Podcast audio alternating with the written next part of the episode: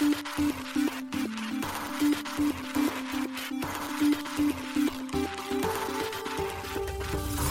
しい経済ニュース。この番組では現当社のメディア新しい経済が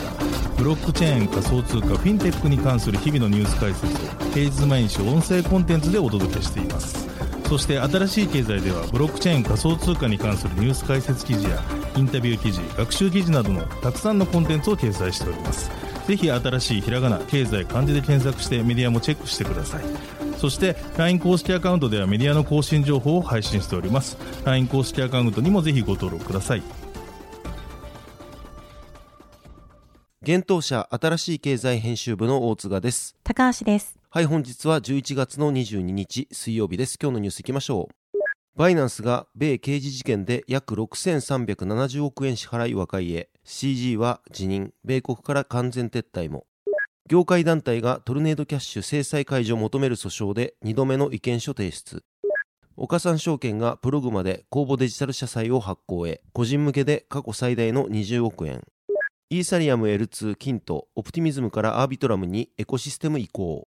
一つ目のニュースは、バイナンスが米刑事事件で約6370億円支払い、和解へ、CZ は辞任、米国から完全撤退もというニュースです。大手暗号資産取引所バイナンスの創設者で最高経営責任者を務めるチャンポンジャオ CZ 氏が同職を辞職しました。同氏が11月22日、X にて報告しました。また、このニュースは各社によって一斉に報道されました。この辞任は、米司法省 DOJ との司法取引の一環とみられ、CZ 氏は監査人が任命された日から3年間、バイナンスの運営、管理を禁じられるとウォールストリートジャーナルは報じています。CZ 氏は銀行秘密法に違反し、金融機関に違反させた罪を認める方針です。また、同氏は弁護士を通じてや、自身で責任逃れをする公的声明を行わないことにも同意。5000万ドル、日本円にして約74.7億円の罰金を支払うことにも同意しています。CZ 氏は退任を伝える自身の X でのポストにて、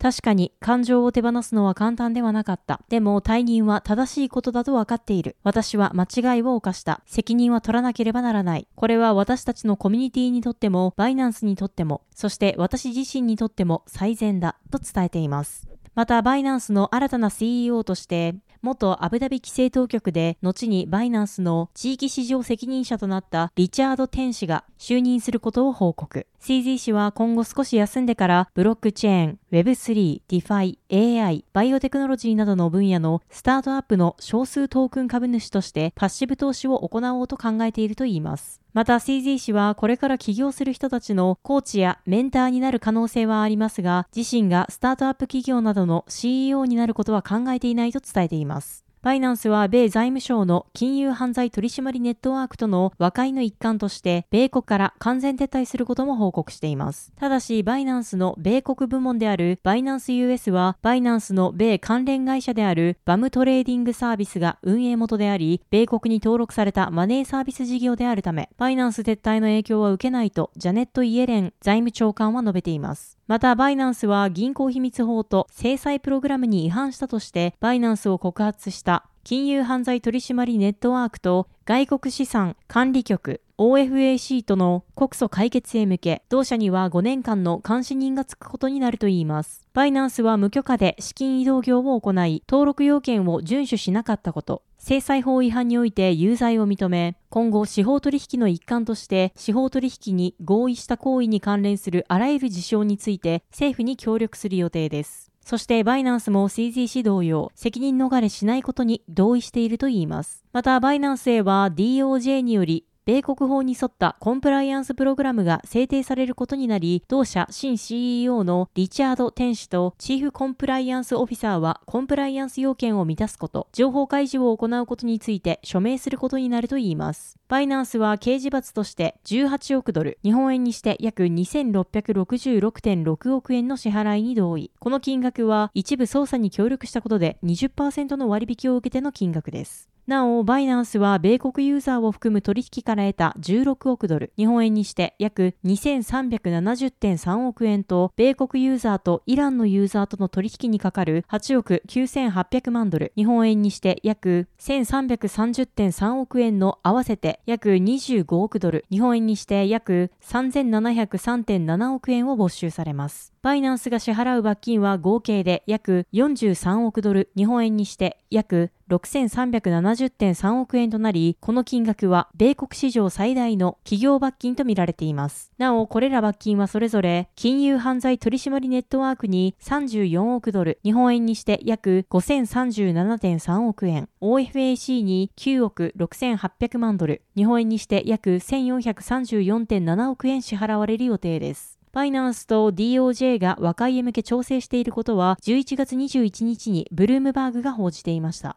DOJ は制裁措置違反について、バイナンスが米国の対イラン及びロシア制裁に違反する取引を促進した疑いや、ハマスの資金調達を助ける取引を許可していたかについて調査していました。DOJ は2022年後半よりバイナンスの実態調査を開始していました。2020年後半にロイターが確認した要請書によれば、米国連邦検察がバイナンスのアンチマネーロンダリングのチェックに関する広範な内部記録や CZ 氏が関与するコミュニケーションの記録を提供するよう要請していました。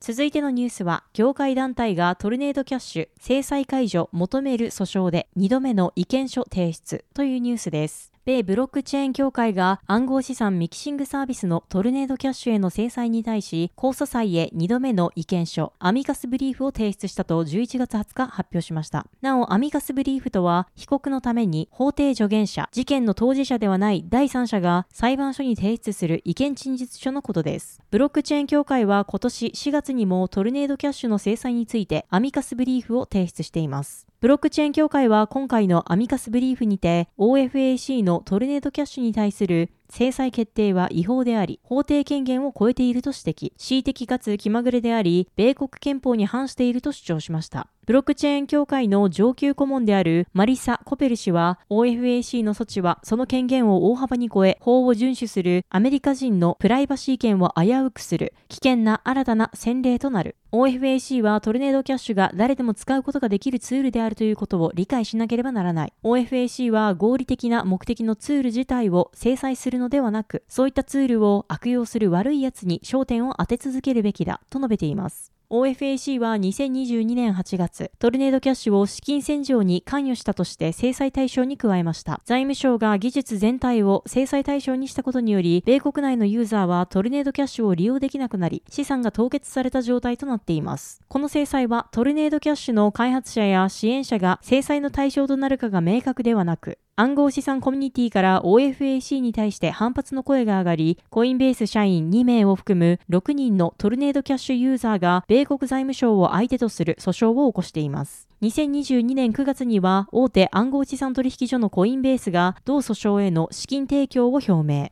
コインベースの CEO であるブライアン・アームストロング氏は自身のブログにて犯罪と戦うという財務省のコミットメントには共感しますが、この制裁は罪のない人々を傷つけ、 DeFi と Web3 の未来を脅かすものだと考えています。と述べ、財務省を批判しました。こういった声を受け、OFAC は2022年11月、トルネードキャッシュに含まれる個人について明確な説明を付け加え、トルネードキャッシュを制裁対象に再指定しています。OFAC によると、現時点ではトルネードキャッシュの個々の創設者、開発者、DAO のメンバー、ユーザー、あるいはトルネードキャッシュの支援に関与するその他の人物は含まれません、とのことでした。トルネードキャッシュは複数ユーザーの暗号資産の取引をミキシングすることで、その取引履歴を匿名化できるサービスです。その特性をサイバー犯罪に関与した資産のマネーロンダリングに利用されていることが問題視されていました。昨年3月には北朝鮮のハッカー集団ラザルスがトルネードキャッシュを利用してサイバー攻撃で得た資産をミキシングし、当局の追跡を困難にしていました。なお、トルネードキャッシュの共同創設者は3名おり、そのうちの1人である共同創設者兼トルネードキャッシュ開発者のアレクセイ・ペルツェフ氏は2022年8月にオランダ警察によって逮捕されています。ペルツェフ氏は逮捕後約90日間の交留を経て2022年11月にマネーロンダリングの容疑で起訴されました。同氏は審問のためオランダに長く交流されましたが、今年4月、帰国が許可され、自宅から裁判を待つことが報じられていました。残り2名の共同創設者は今年8月、OFAC と米司法省 DOJ より起訴されています。OFAC はトルネードキャッシュ共同創設者のロマン・セメノフ氏を北朝鮮に関連するハッカー集団ラザルスに物質的支援を提供する役割を果たしたとして起訴。ODJ はセメノフ氏及び同社の2人目の共同創設者であるローマン・ストーム氏をマネーロンダリングの共謀、無認可送金業の共謀、制裁違反の共謀で起訴しています。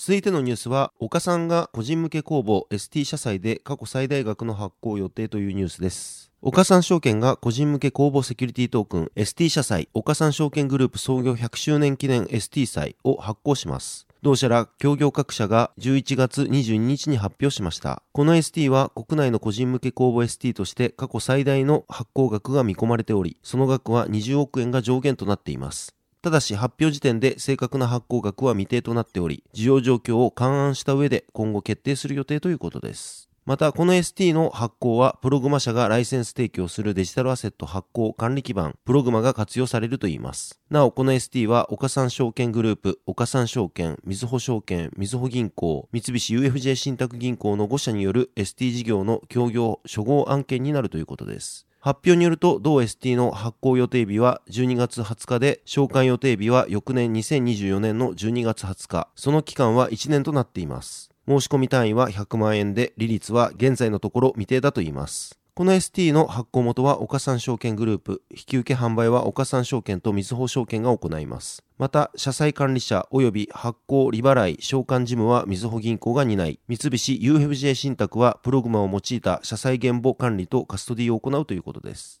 岡三証券グループは昨年4月、一般投資家向けセキュリティトークンオファリング、ビジネスへの参入に向けた準備会社、岡三デジタル証券準備株式会社を設立し、5月に協業先の AD ワークスグループのほか、青空銀行及びフィンテックグローバルを加えた3社との間で、岡三デジタル証券準備会社の合弁契約を締結していました。その後、今年3月に岡三証券グループの経営資源有効活用の観点から、この合弁契約は解消。岡三デジタル証券準備株式会社は、岡三証券グループの100%子会社となっています。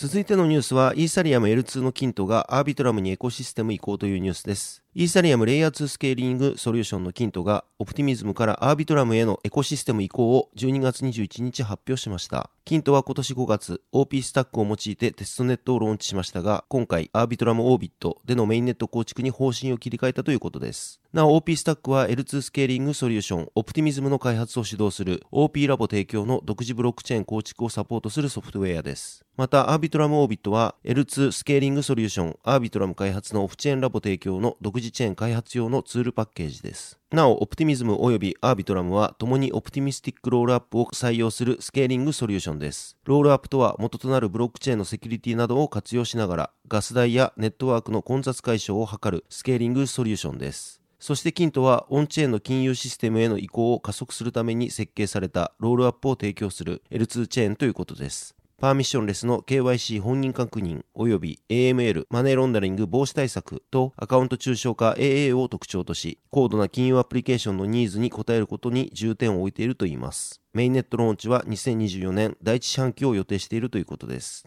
今回の移行について、キントの創業者ラモン・レクエロ氏は次のようにコメントしています。アービトラムはプロジェクトへの採択、TVL 総預かり資産、及び技術の成熟度に関して、ロールアップベースの紛れもないリーダーです。アービトラムはコミュニティ主導のエコシステムであり、何千ものプロジェクトがクリプトネイティブによって構築されています。私たちはクリプトの原則と倫理を阻害することなく、トラディファイ、伝統的金融とディファイ、分散型金融に橋渡しすることを目指しており、アービトラムはそのための最良な場所です。とコメントしています。なお、キントは今年2月に設立しており、これまでの資金調達ラウンドで500万ドルを調達しています。